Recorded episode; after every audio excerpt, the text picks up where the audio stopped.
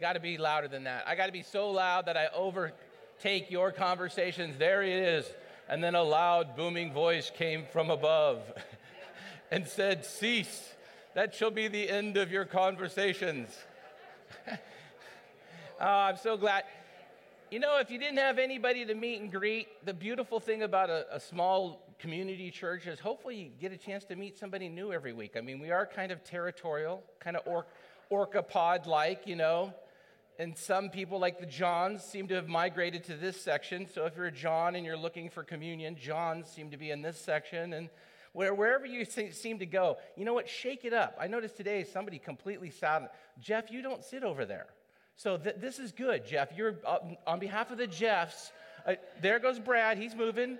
And Brad moved to where there was no one. So those of you online, this is where it gets really confusing. You don't know the names of everyone, so you got to come in. If you want to see what's happening here, if you want to be part of this thing, you got to come in and see what's happening.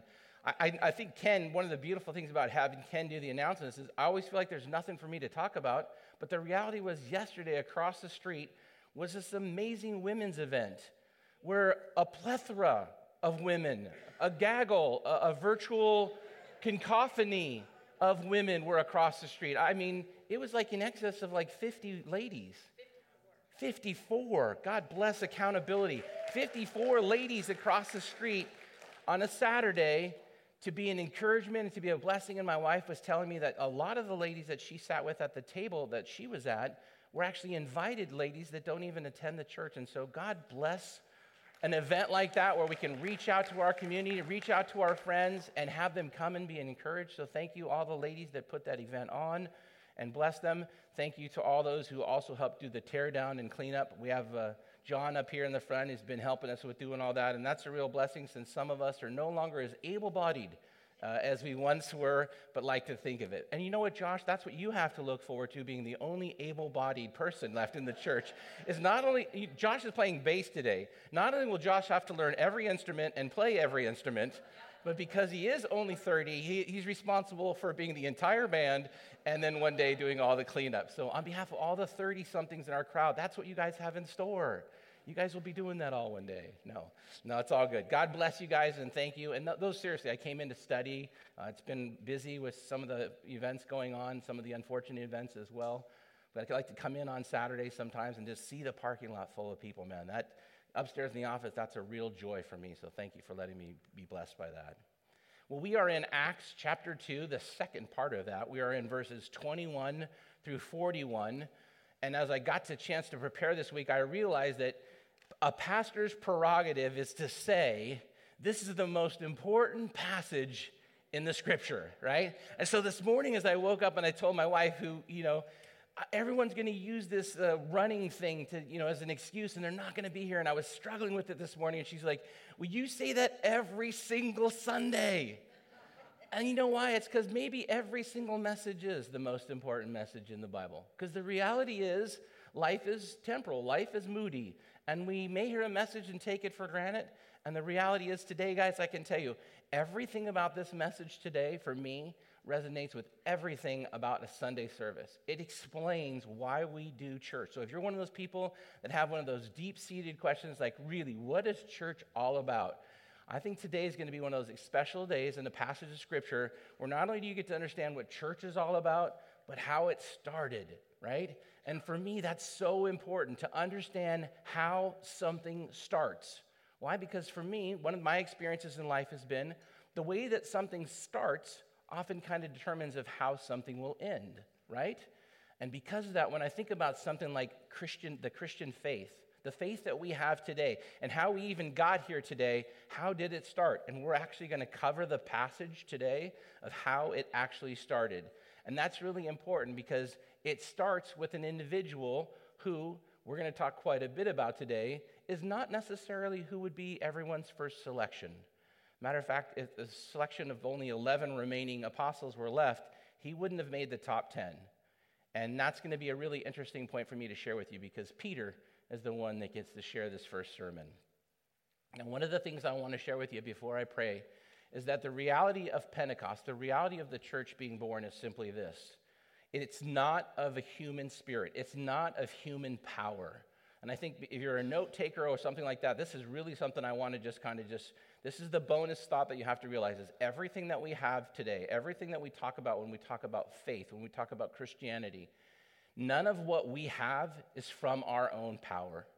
It is exclusively from the power of the Holy Spirit. And one of the things that will be so exciting about sharing this passage with you today is the reality is that Holy Spirit power that was poured out then is available today. It's available now. And that's why I'm so excited when I get a chance to sing a song. And thank you, Bill, for singing. it. There's no place I'd rather be, right, than here in your arms, here in your arms. Because today we have the opportunity to ask that same Spirit of God to speak to us, to speak through us, and to teach us things that were not available to us. So if you weren't here last week, I'm going to do a little bit of catch up because it's really important to kind of get the setting for the message. And then we'll jump into the message and we'll talk a little bit more exclusively about Peter and who he is and why I think it's so significant to Pentecost. Let me pray at this time. Father God, first and foremost, as we do each and every week, we take a deep breath and we pause and we try to slow ourselves down to just simply say, whatever the week has had, whatever the trials and the struggles were of the day, even for some, just the getting up and getting here this morning, Father, we set all that at the feet of the cross. And we simply say, Speak to us this morning. We simply say, Use your word, Father, to stir in us things that we would never understand, things that we would never even see. And Father, may that same Spirit, that same Holy Spirit that birthed the church some 2,000 years ago, may that Holy Spirit find a place today in each person's heart. And may he speak again this morning to each one of us with that same encouragement that he gave Peter to boldly proclaim the name of Jesus. Father, if there's someone listening this morning and even someone here today that just maybe they didn't realize that something about today was different, may they realize what's different about today is today could be the day that they open the door to Jesus Christ and invite him in. He is the way, he is the truth, and he is the life. Thank you for the opportunity to read, study, and be part of everything that he is about. We do it in that special and privileged name. Amen. All right, so from the very beginning to speak, Jesus has to return. He has to come back and redo that which he already did. Now, this is interesting to me that he gets three and a half years, almost a thousand days of conditioning with his apostles, disciples, the people that he's been showing. And the reality is they still don't understand. So, as we started last week, the reality is Jesus has just come back from the dead. He's beginning to speak to all the people that he needs to re, kind of reteach and reestablish all the things that they have forgotten and then he's going to return actually right straight in front of them to the right hand of the Father and his throne, his rightful place in heaven. He had been telling them the whole time that something was going to happen. He had been explaining to them that the Spirit of God was going to come, but even so, they kind of had an idea. They really seemed to be more lost than anything. He tells them where to go one final time. He tells them to return to Jerusalem and begin to pray. And so they follow that last instruction. They return to Jerusalem, Mary Jesus' brothers, which is interesting that James is part of that group. About 120 people. They return to this upper room, a building that has the opportunity to hold all of them, and they begin to wait. And what did they do when they wait? They begin to pray. And this is a really powerful passage, by the way, for those of you. Yes and no is kind of an answer in the Bible. Psalm 27 1 says, Waiting upon the Lord is a beautiful thing. And I would like to encourage you just with that. When you are waiting upon the Lord, wait in prayer. This is a powerful way to do this. And while they wait, what happens? Well, the first thing that they begin to think of is that maybe this is an opportune time to replace somebody. Now, the replacement is for Judas. Obviously, Judas has done something horrific. Judas, Judas has actually made himself a name that we even talk about today. I think I was actually looking at the most, most uh, detestable names. And interesting, Judas is still one of those names. To be a Judas, to be a, an scapegoat of Judas, they, they call the scapegoat of Judas, is still kind of in our vernacular today. Uh, Benedict Arnold was also in one of those notorious names. But I couldn't help but think about something when we get to Peter, too, is like when you think about what Peter actually did, too, it's going to be pretty interesting. I mean, think about what Judas actually did. He betrays Jesus, but when he betrays Jesus, he has such resent for what he has done that he takes the money that he was actually given for betraying Jesus, he throws it back at the people that gave it to him, and then he goes out and he hangs himself. I would say that's pretty resentful. And yet the reality is, is how we've remembered him and how we've chose to remember him for all of history as the one who betrays. Needless to say, the guys are just thinking about replacing this guy and the bad taste that's maybe in their mouth, and they're like, the first thing that we should do is cast lots and choose the next person. So they ch- try to choose between Matthias and between Joseph in a process of casting stones. Now, some people have pictured this as kind of rolling dice. It's not dice, they're actually stones, and the stones have different symbols on them. And then, based on how the symbols were, it kind of gave an answer. Now, this was accepted in the Old Testament, this was standard SOP of something that they would have done. But it's just interesting to me that 10 days after Jesus' ascension, and while they're praying, the first thing that they decide to do is roll stones and try to figure out what they should do, right? Where in the Bibles does it say that we were involved in any way choosing the disciples or the apostles? Like, this is just an indicator for me, right? He's just done this great pep talk, this 40 day class with them. He's got them all dialed in, and the first thing that they decide to do is replace somebody. And not only are they going to replace somebody, but they're going to cast these stones to replace them. By the way, this whole casting of stones, I didn't really like this. It made me uncomfortable, so I did quite a bit on R&D. This is the last time that it's mentioned in the Bible. Isn't that interesting? But it's not really because think about what's going to happen.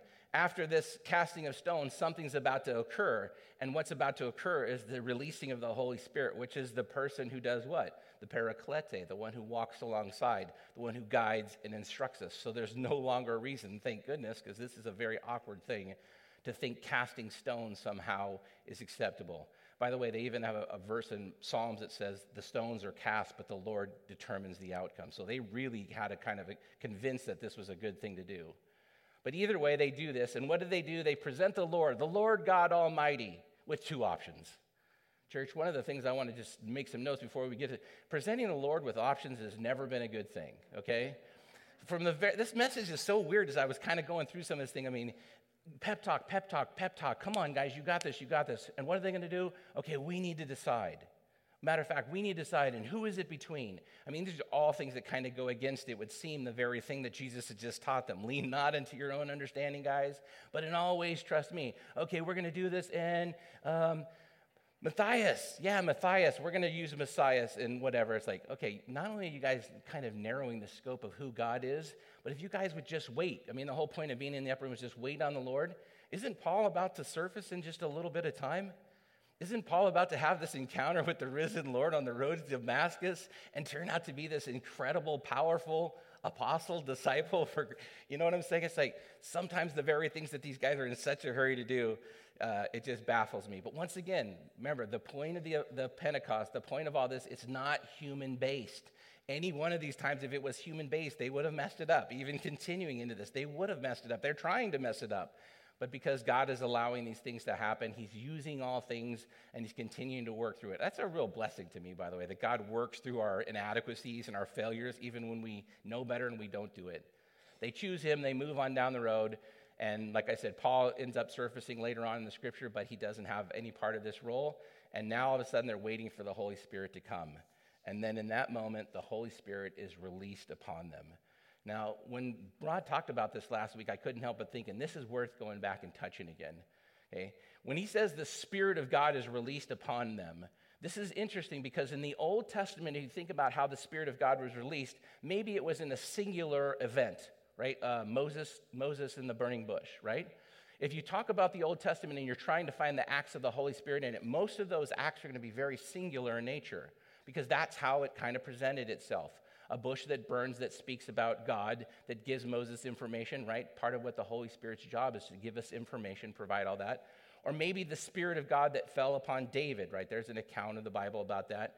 Any kind of the nuances in the Old Testament where the Spirit falls, it's usually singular in nature right? But this initial falling in the New Testament, the Gospels, right? The reason why we call the Gospels the good news, this initial falling is not singular in nature. Matter of fact, it's anything but singular. It's what I would call a deluge.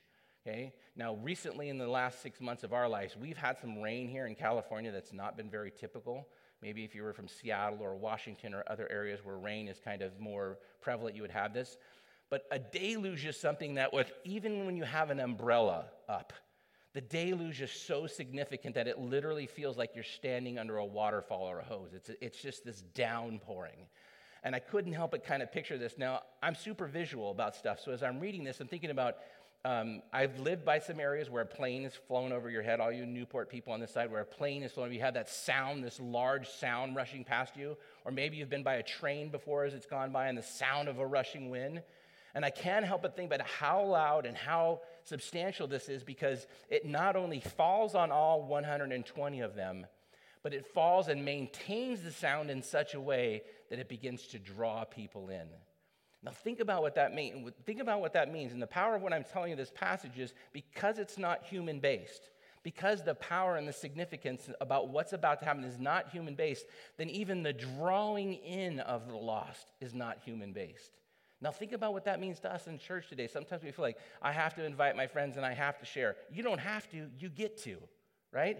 You get to invite your friends to church. You get to share the love of Christ with, your, with the lost around you. But it is the power of that Spirit of God to draw them in. And I couldn't help, when I was reading this, I started, I don't know if you read the Bible sometimes and all of a sudden your mind just wanders. And I went back to creation. Right? In creation, isn't there account of the wind kind of coming over the void of the earth? Right? And the wind is coming and the rushing wind is, and what's about to happen? He's about to speak through this wind and he's about to form the earth and he's about to do all this. And I'm like, that same Spirit of God was there in creation. And the same Spirit of God is now moving over this 120 people. And it's an eclectic group of 120 people. And something's happening in such a way that the whole town begins to hear. Now, the town is busy. This is Pentecost. This is one of the three major events that happen. So, we're talking about a town that's up and running, right? You would think that that would have enough distractions to keep their attention. It's not. This spirit is so loud, and what's happening over this building is so loud, it begins to draw them in, and they begin to come in and filter in. I can't help but think about maybe like a tent revival, or if you've ever done a beach baptism where the Spirit of God is being spoken and people begin to be drawn in. And because they're coming from all over, I mean, 30 different dialects, that's what's known. 30 different available languages are being drawn into this building. And as they're drawn into this building, something's occurring. It's 9 a.m. in the morning. And the utterance is so kind of overwhelming that people that are being drawn in begin to kind of kind of gather around as a crowd and they begin to mumble to themselves, What the heck is going on in here? Something's happening here. What's happening? Different dialects, not being able to speak, not being able to understand. And then in the mumbling, they hear the same thing. They must be drunk. They must have been in some kind of wild party. There must be something wrong with these people. And I think Rod did a fabulous job of reminding us for those of you that have had an encounter with a drunk person, a truly drunk person, speaking phrases that are making any kind of sense is not only not an option, but these aren't just phrases, right? These are Galileans, which that's another not nice saying. These are Galileans who are not only speaking, but they're speaking different dialects. And the dialects that are unknown to them are being spoken perfectly clear so that the people that begin to gather around this large noise begin to gather around the pod and that person speaking that tongue. So you have someone maybe speaking Russian or German or French or whatever dialects are available, and they begin to perfectly hear the articulation of what? That that person that, that Jesus Christ thing that just happened, the explanation, he was the Messiah. He is the Messiah, and he is now seated at the right hand of God. And the first message that gets to go out through all these different people, spoken in languages they don't even know, is being spoken through the Spirit of God. Peter then hears the crowd muttering. Peter then hears the crowd rumbling, and Peter then begins to think something. Peter, standing on the stairs of this large gathering, begins to think, I need to say something. what does Peter say? He says a lot of different things, but he kind of starts by saying in verse 21 Whoever calls upon the name of the Lord will be saved. I'm going to read from you the passage. I got a couple of different passages that I want to read. They're fairly lengthy, but I want you to realize that we are about to hear the first message ever preached at the first revival ever to occur because of the empowerment of the Holy Spirit upon the first 120 believers who simply showed up and said, We will trust God to move. And this is what was spoken, and this is what happened. Men of Israel, listen to these words Jesus the Nazarene, a man attested to you by God with miracles and wonders and signs, which God performed through him in your midst, just as you yourselves know. This man, delivered over by the predetermined plan and the foreknowledge of God, you nailed him to a cross by the hands of godless men and put him to death. But God raised him from the dead and put an end to the agony of death. And since it was impossible for him to be held in its power, For even David says of him, I saw the Lord continually before me, and he is at the right hand, so I will not be shaken. And therefore my heart was glad, and my tongue was overjoyed. And moreover, my flesh also will live in hope.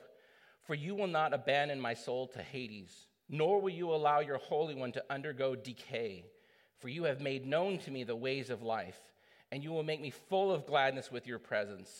29 Brothers, I may confidently say this to you regarding the patriarch David, that he both died and he was buried, and his tomb is with us today. So, because he was a prophet and knew that God was sworn to him with an oath to seat one of his descendants on the throne, he looked ahead and he spoke of the resurrection of Christ, that he was neither abandoned to Hades nor did his flesh suffer decay. It is in this Jesus, whom God raised up, a fact to which we are all witnesses. 33 Therefore, since he has been exalted at the right hand of God and has received the promise of the, we have received the promise of the Holy Spirit from the Father, and it has poured out upon us, for which you both see and hear. For it is not David who ascended into heaven, but he himself, the Lord, who said to my Lord, Sit at my right hand until I make your enemies a footstool for your feet. Therefore, let all the house of Israel know for certain that God has made him both Lord and Christ, this Jesus whom you crucified. That sermon is, beyond ridiculous. Okay? This guy, Peter, who rallies around, he started off in verse 14 by talking to them, saying, Men of Judah, and to a general location to Jerusalem. He started off by thinking, I was just talking to southern Jews. I'm just talking to some of my people. He started off by thinking, maybe if I just speak to my fellow countrymen about what's actually happened, they would listen. And by the time he gets to verse 21, which is about seven lines into his opening passage, this idea, if you would just call out, if you would just call out to the name of Jesus, then you would be saved. And yet they don't respond. By the time he realized that not only not responding, but they're still standing there and he sees no response, the Spirit of God, same Spirit of God that empowers us to be here today, that same Spirit of God not only empowers them, but then he changes his verbiage and he says to them, Men of Israel. How does someone go from talking to a small contingency of people that he barely feels qualified to, to talking to the totality of his people group? He is looking into this vast crowd of people. I mean, we know a couple thousand are going to get saved, so it is a good sized crowd. He is looking into the totality of the crowd, and he is not only calling them out, but he's calling all of them out. And who is he talking to? To the men. That doesn't mean he's not talking to the women, but he's letting the men know I'm holding each one of you accountable for what you've done. When he says to them, You wicked men, with the foreknowledge of God, you put him to death and you nailed him to a cross. Peter is bringing the first message down, man. I mean, Josh, this is a down moment. You know what I'm saying? I was like, oh, man, Peter, how, how is it Peter? I mean, how, how is the Spirit of God, who knows all things, in this moment of like pouring out on the world? I mean, this is the first display of the Holy Spirit to the world, right? This is the foundation of our faith. How is he choosing and moving in this guy? This guy who publicly denied Jesus three times. This guy who publicly denied Jesus three times, who first crumbled at the words of a small girl who points to him and says, Aren't you one of his disciples? A simple accusation, a simple parameter. But Peter, no, I am not, he says to her. This is not only denial in the ultimate fashion, this is lying. This, this guy, Peter's in the last days of his time with the Lord, after making a claim, when everyone else does this, Lord, to you, I will never do this to you. This cocky, overconfident, arrogant person is failing at the most epic time in the history, and yet 10 days later, the same guy is going to stand on the stairs and speak? I don't know, Lord. My heart tells me by the second time another person came to him, a servant girl, a little higher up in the ranking. She also makes the same claim. I'm thinking to myself, Peter, why haven't you left? Why, after the servant girl, the small girl speaks to you, why haven't you left? Why are you staying? Because now the same accusation comes again. Don't you know him? I do not know him. I said I do not know him. He doesn't leave, he doesn't do anything. He gets wrapped up again. Luke 22 says this By the third time he's accused, he's in the presence of the high court, he's in the presence of the people in the kind of to do of life. And they begin to make a final accusation against him and say, You are one of them. And Peter turns to them. He begins to curse and swear and says, I do not know the man. You use the language of today. You use the kind of vernacular that you find offensive, and you think about what's actually happening with this guy. It's not just a denial of Christ, it is an elevated, escalated continuum of denial. And yet, somehow, the love of Christ and the forgiveness of Christ and the relevance of how the Spirit of God sees us says, You hear something not right? You hear the crowd muttering something that's not right. You hear them beginning to defame the Spirit of God that's moving. Then you speak. And Peter responds. Just as Jesus had to restore Jesus three times, just as Peter had to deny Jesus monumentally, I kept thinking, maybe he was just weak. And then I read the scriptures again and I realized who cut off the ear of Malchus, the high priest, in front of the Roman guards? Peter. This was not a weak man. The high guard in this particular situation, when they came to arrest Jesus, they didn't just send out four or five of the guys to kind of. This would have probably been a hundred strong of the finest, strongest, biggest human beings they could find with Malchus, the high priest, in front of them saying, This accusation that's been brought against you against Judas. And who is it of the guys available that lashes out?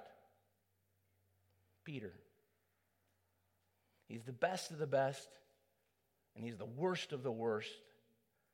And Peter's me, and Peter is you. And yet here's Peter standing on the stairs, and the Spirit of God is moving, and he has a boldness and a confidence to say to these people, You did it. You hung him on a cross. You nailed him to a tree. And I can only think he's telling himself, and I did it too.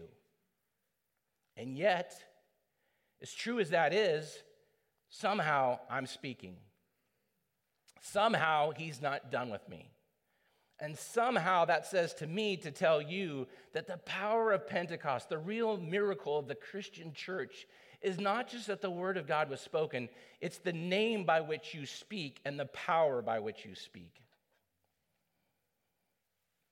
Because he boldly proclaimed that love and forgiveness comes in no other name, but the very same name that saves.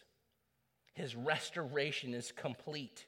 His focus is now finite, and he will speak to the Jews from this point on and live in such a way that there's no turning back.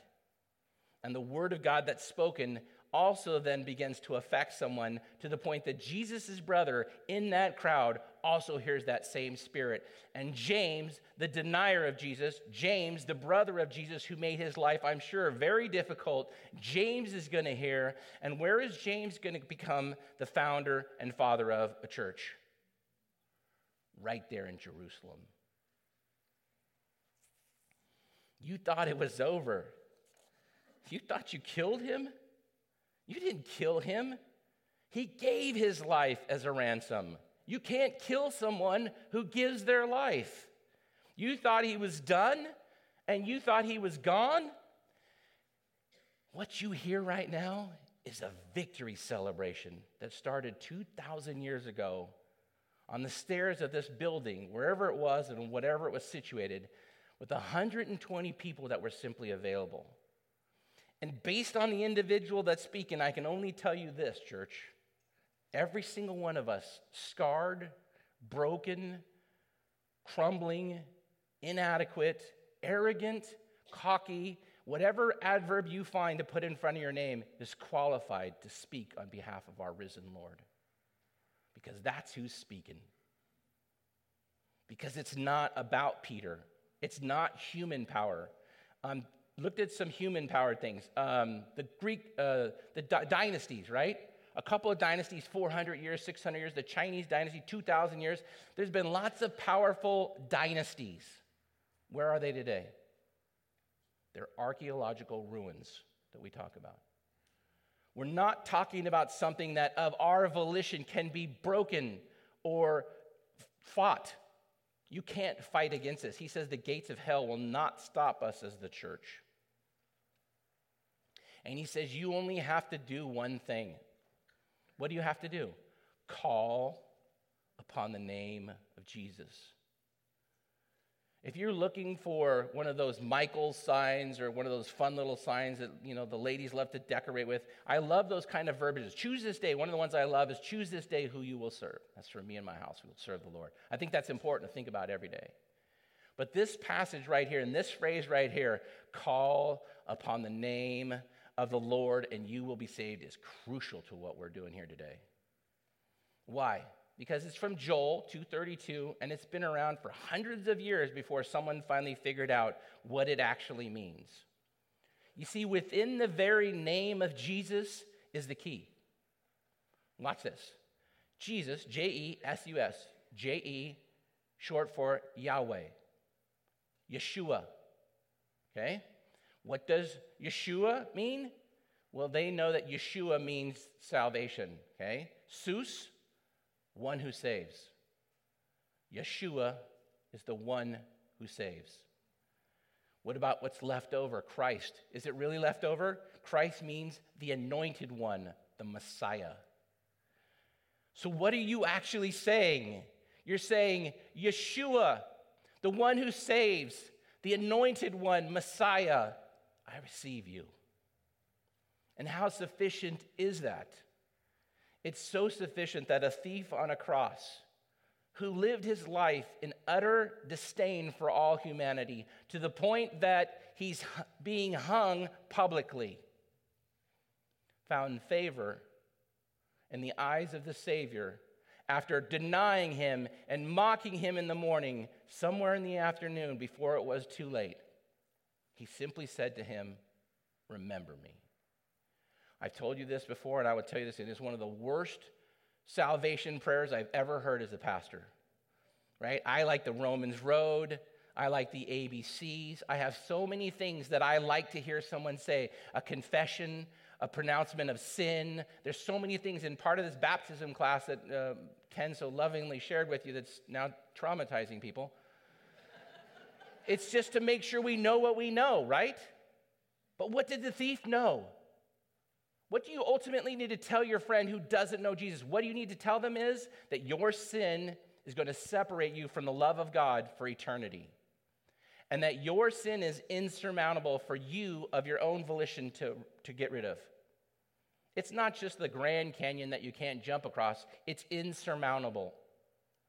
There is only one way through, there is only one passage to the other side. There's only one bridge that goes from this, the land of sin, to the land of eternal life.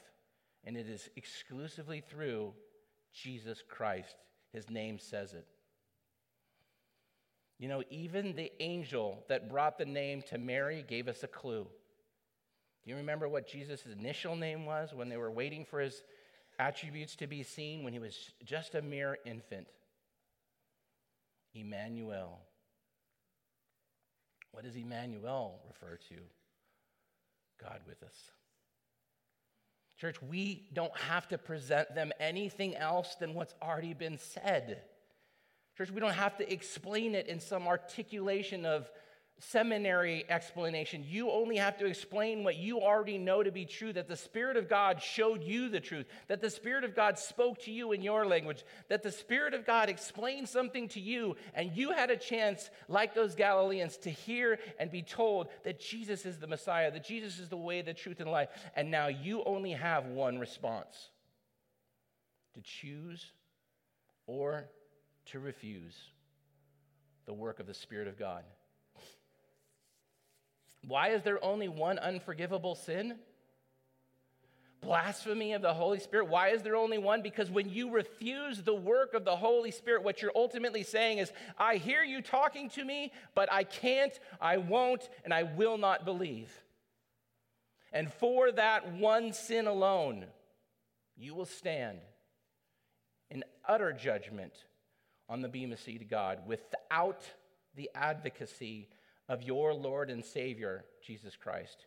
And I can tell you, nothing this world has to punish us with, nothing you have seen in the horrific acts of mankind, nothing that exists on this earth will be as horrific as the moment someone comes into realization that they have not received Jesus Christ as their Lord and Savior while they were still on earth.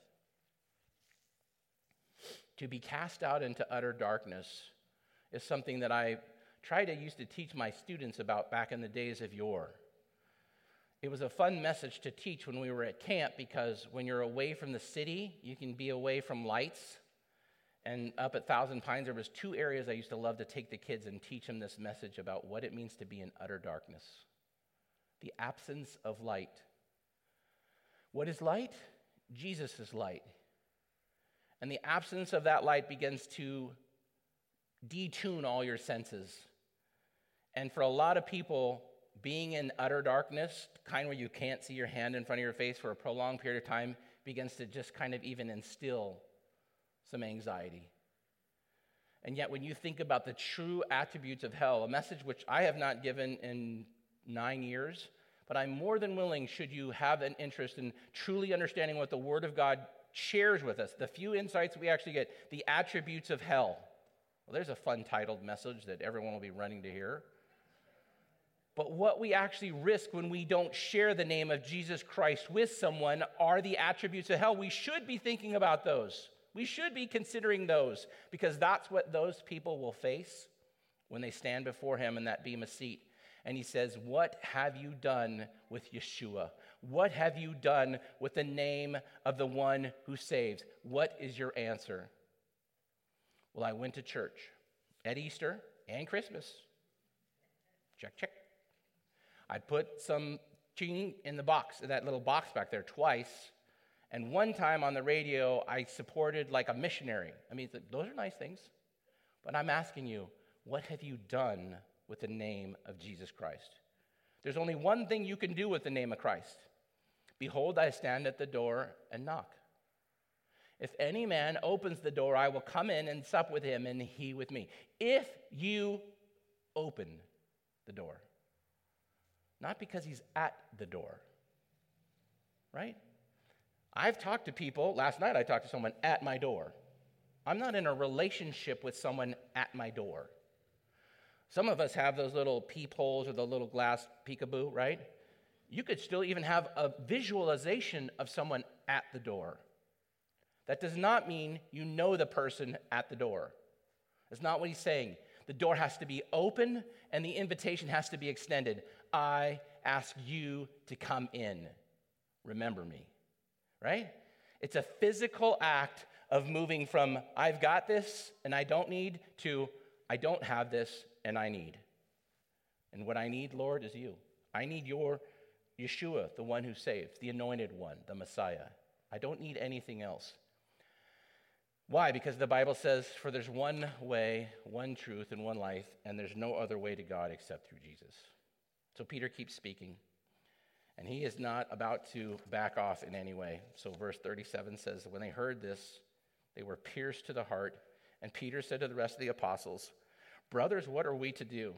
He said to them, Repent and each of you be baptized in the name of Jesus Christ for the forgiveness of your sins, and you will receive the gift of the Holy Spirit. So, this is the reason why we exist. This is the main reason. This is the main thing. When, when you hear me say, keep the main thing, the main thing, this is the main thing. 2,000 years ago, the church was birthed from this, and 2,000 years later, we are here today for one reason so that people can repent, be baptized, and profess the name of Jesus Christ for the forgiveness of their sins. There is no other high calling on the church than that.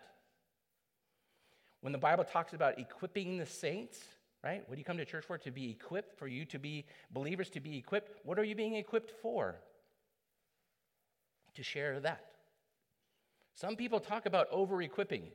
Here's an interesting thing. Next time you see someone who really is like a mountaineering climber, we have a couple of them. Rachel, I think, we have some people that climb. I met the Kellys are up there. You guys talk to talk to a climber. Ask them how significant one pound of extra weight is if you're going to climb a 14,000 or a 15,000 elevation mountain. Ask them how important a $300 jacket is that rolls all the way up into a little ball like this that can go 15 or 20 degrees.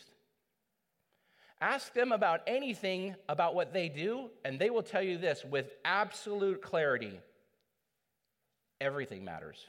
If you want to make it to the top of that hill, Everything matters and every step is calculated.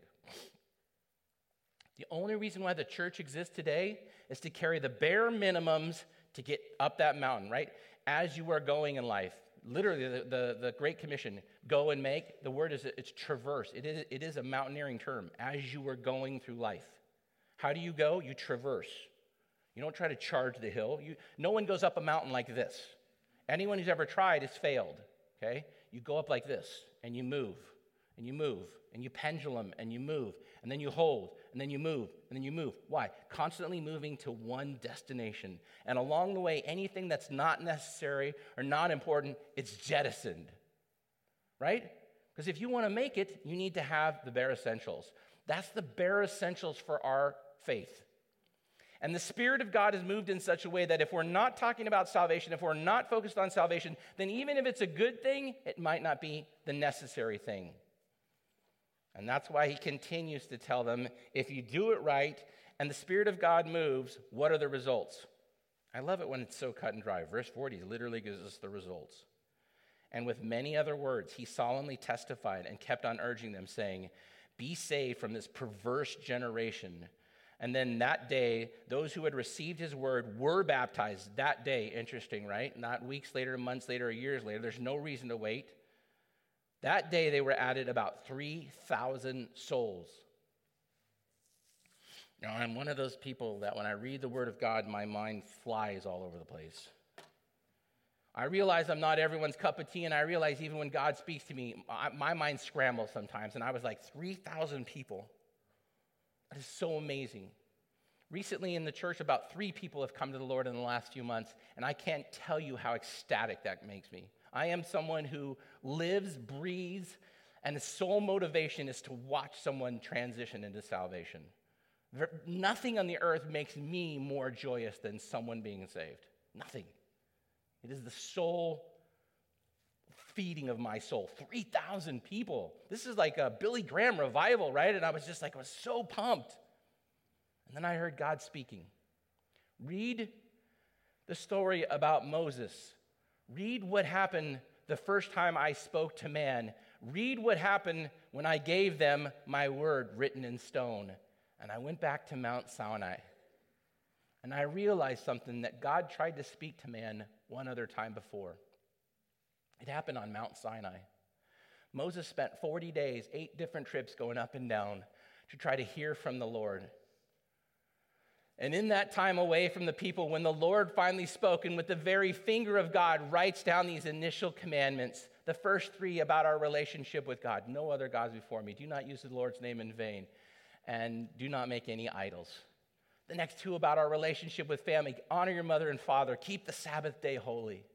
And the next five about how we should live do not murder, do not commit adultery, do not steal, do not lie, do not covet. The very rules and regulations by which we have the golden rule of life that we live today. When Moses finally got a chance to come down, to speak to his people, to bring this incredible truth that God himself spoke to him and wrote it down, what does he find? He finds us dancing around a golden calf that we had brought all of our precious material to, and they had pounded it and melted it and formed it into sheets and covered a graven image, a large golden calf, and the people were dancing around it because Moses had been gone for so long. They assumed that he was dead, and they said, This is now our God. This is now who we will praise. And Moses comes down and he sees them, and his heart is broken when he realizes what God has intended for us and what we have intended for God. And he doesn't even get a chance to present the information. He simply now has to go into another mode. This is what you want. Those who are with me step across. Those who are with God come over now because those who are against God, there will be retribution. And the Levites begin to move out of the crowd, and those that are with him begin to move out and try to come stand with Moses against and away from those people that are dancing around this golden calf. And do you know what the results was? Maybe you forgot. Maybe you didn't even heard this. But you know what the results was the first time the word of God was spoken to the people? And we called it the law. We call it the Ten Commandments. But do you know what the results were? 3,000 people lost their life. 3,000. The first time the word of God is spoken. And they were utterly destroyed. Literally, it says consumed, right? What a difference the good news is. Thank God we have the gospel. Thank God we have the good news that Jesus has come and is the fulfillment of that law. Because the next time we see that Spirit of God moving, the next time we see the name of God being professed, the next time we see it in the individual who's even professing it, we know by its affirmation that the people were cut to the quick, they were cut to the heart, and they knew they needed to respond. And so they did respond, and they didn't wait, and they were baptized right away. 3,000 people lost their lives the first time, and now 3,000 people can be the fulfillment of the Spirit of God. Church, we are here today. We are speaking today. I am speaking you today because that same Spirit of God that changed those first people changed us. And every single one of you, at some point in time, have had the opportunity to hear that same Spirit speaking to you saying, This is true. And what you are hearing is life. And so it's time to make a decision about Jesus Christ. And the results of that is metanoia is the Greek word for this, a changed life, okay? The results of that is a changed life. In verse 42, just brings it completely home. This passage has everything you can need the beginning, the middle, and the end. And what did they do because of this changed life? Verse 42 they were continually devoting themselves to the apostolic teaching and to fellowship and to the breaking of bread and to prayer. And everyone kept feeling a sense of awe, and many wonders and signs were taking place through the apostles. And all of the believers were together and they all had things in common, and they would sell their property and their possessions and then share with, with each other, with all, to the extent that anyone that anyone who had need was taken care of. Verse 46 day by day, continuing with one mind in the temple and breaking bread from house to house. And they were taking their meals together with gladness and sincerity of heart, praising God and having favor with all the people. And the Lord was adding to their number day by day those who were being saved.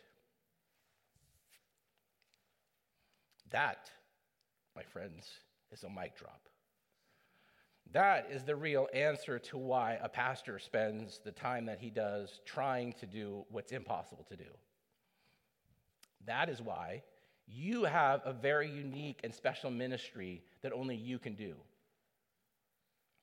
Um, Matthew, we're blessed this week to be on TV again and once again share because of the situation that God has allowed you to have presence in to speak the name of Jesus. Church, each one of you has an opportunity to speak the name of Jesus into a presence that I'm not in, that the elders are not in, that you exclusively live in. And you have that same Spirit of God that worked in that flawed, flawed human Peter to do that which is unimaginable. Please consider before we even take communion today that a passage that says you are more than a conqueror is something we all love to hold the banner of. We like to we like to hold Jeremiah 29 and God has plans for me, plans to prosper me. It's weird how you remember certain verses and phrase them for yourself and like God has plans to prosper me and I'm more than a conqueror. That's, that's kind of true, but not the full truth, so help you God, right? Because you're more than a conqueror in Christ who strengthens you. If you try to do this thing called life without Christ, I can already tell you the results. Save yourself some hassles. It will not work, it will not satisfy, and it will not have the kind of long term generational influence that I'm sure you would hope to have. The only thing that can last, that will last, that has been lasting is the name of Jesus. And he says it will continue. That celebration that started on those stairs will continue until he returns. We only have one thing to do call upon the name of Jesus. We don't have anything else that we have to do. We only have one thing that we need to do. I know all of you, every Sunday morning throughout the week, we talk about all the other things that we want to do. We talk about all the other things that we think we can do. And those all might be really significant and really important, but there's only one thing you have to do call upon the name of Jesus. Your marriage is struggling. Call upon the name of Jesus. Fall back to when you said, I do. Remind yourself of what you said, I do too, for better, for worse, in sickness or in health, until death do you both part. So help you God. Is this what you proclaim today? We do. Fall back to that child dedication. We're getting ready to do child dedications next week. We have three or four families that are going to make a commitment. They're not just dedicating the child, the child isn't currently in the state to make that decision. What those families are saying is, We are deciding. We are standing in front of you. We are holding ourselves accountable to Proverbs 22 6, to the long term commitment to train up a child. Your faith is struggling and you're just kind of confused about who you are and you're just sputtering. Fall back in prayer to what you originally said. Whoever calls upon the name of Yeshua will have what they need. You are forgiven. Okay? Peter was forgiven. He was restored to something he could have never been. And he was able to die for that very same faith that he once so unequivocally denied.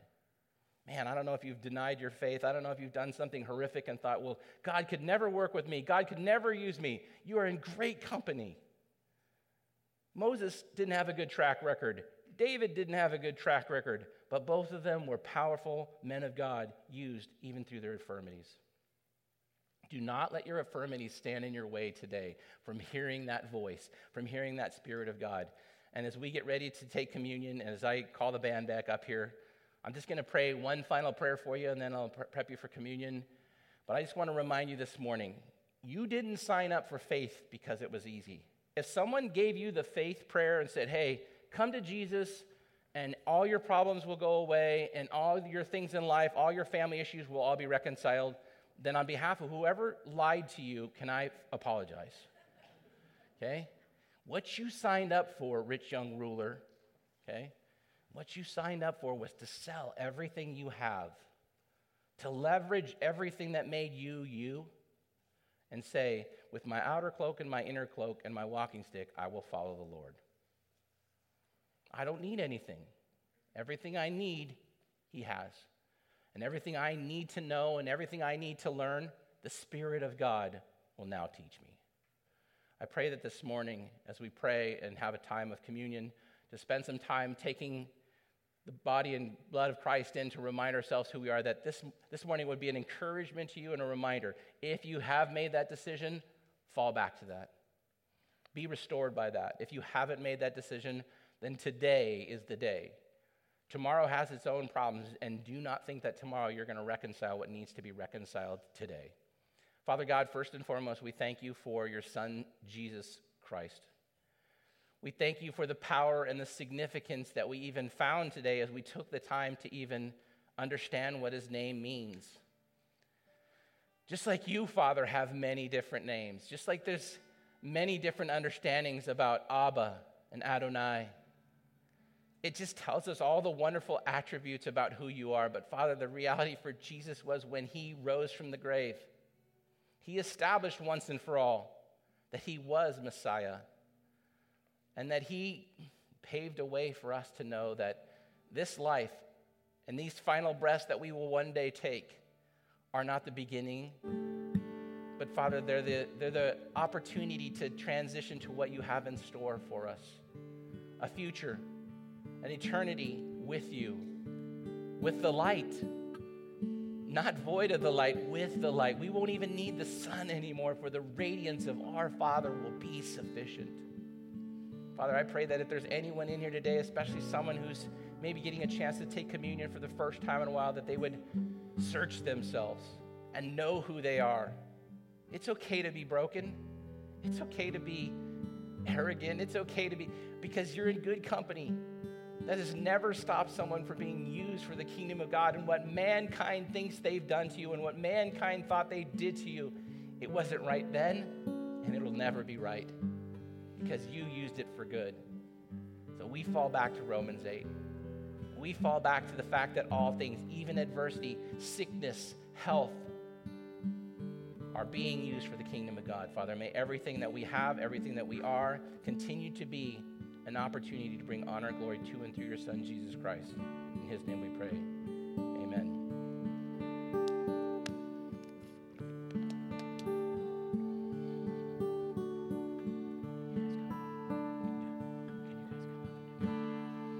all who are thirsty, all who are weak, come to the fountain.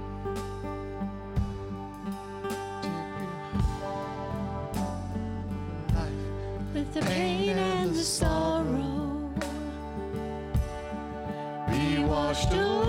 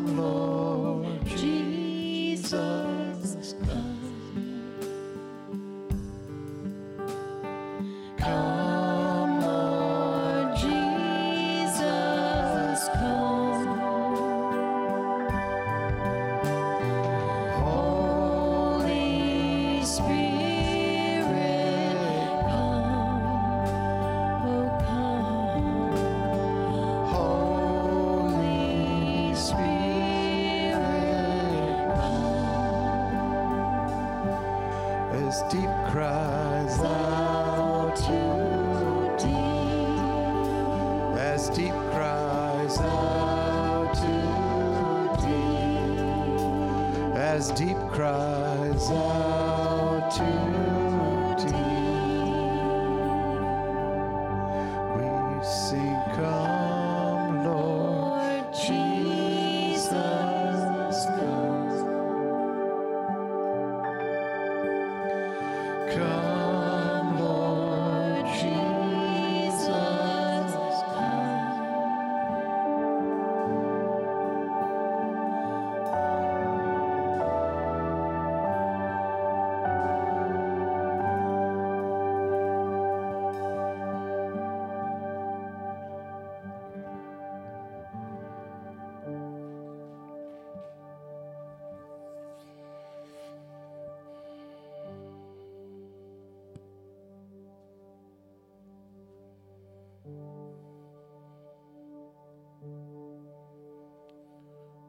Communion's done differently at different churches.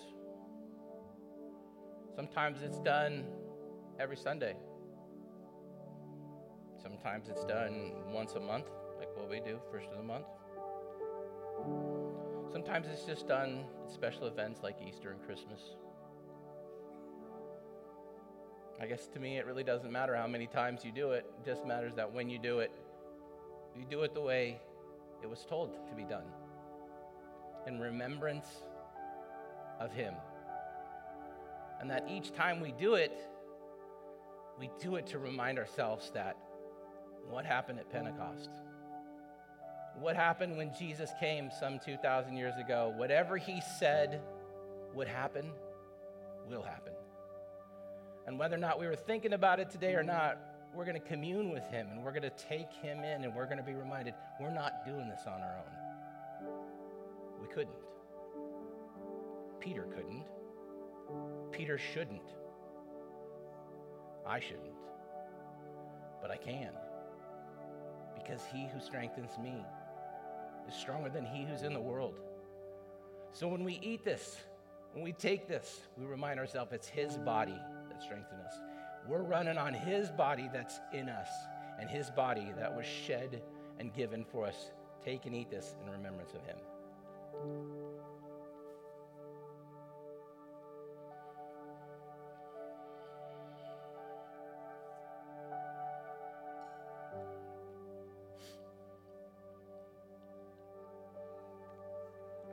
And as we prepare our hearts for the cup, just remind yourself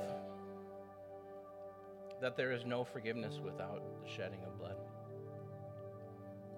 What was paid in full in this simple little reminder is a fabulous articulation that we are good enough for Him. That there is no condemnation for those in Christ. And He beseeches us to present our bodies a living sacrifice. You can do all things through Christ who strengthens you, but you can't do it without the blood that was shed for your sins. Drink this in remembrance of Him.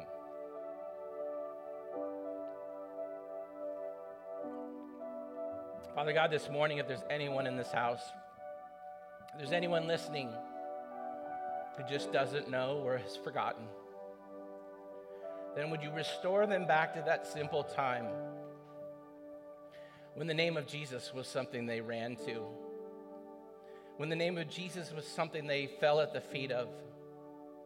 And just to hear Jesus speak was sufficient.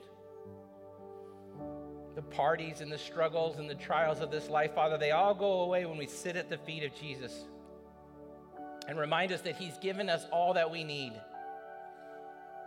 And the Spirit, the Paraclete, the one who walks alongside, the one who was promised, is here. And so, Spirit of God, move in your people again. Stir us this day to remind ourselves of the urgency of heaven and hell. Help us to not just invite people because we can or should, but because heaven and hell are in the balance. We're so grateful for everything that you have done on the cross. We're so grateful to have this time to commune with you today, Father. We pray that as we prepare our hearts for the rest of the week and even next week in general, Father, that everything that would come forth from us, every word that would be spoken, every action that we would consider, would be considered in light of the cross. Thank you for giving us salvation. Thank you for your Son, Jesus. Thank you for the name above all names. For it is His name we pray. Amen. If you have any need of prayer, you can fill out a prayer request card and put it in the back. If you have need of counseling or some other issue that the church can jump in with, please put it in the back. If you have a tithe or something that you want to give to the Lord, please put it in the back. And if you have anything else that you need to discuss or whatever, do not leave this building without coming and sharing with us today. We are here for you. We love you. And I pray that you have a blessed week, encouraged by the blood of Christ. God bless you all. No place I would rather be. Place I would rather be. No place I would rather be than here in your love, here in your love. No place I would rather be. No place I would rather be. No place I would rather be than here in your love, here in your love. No place I would rather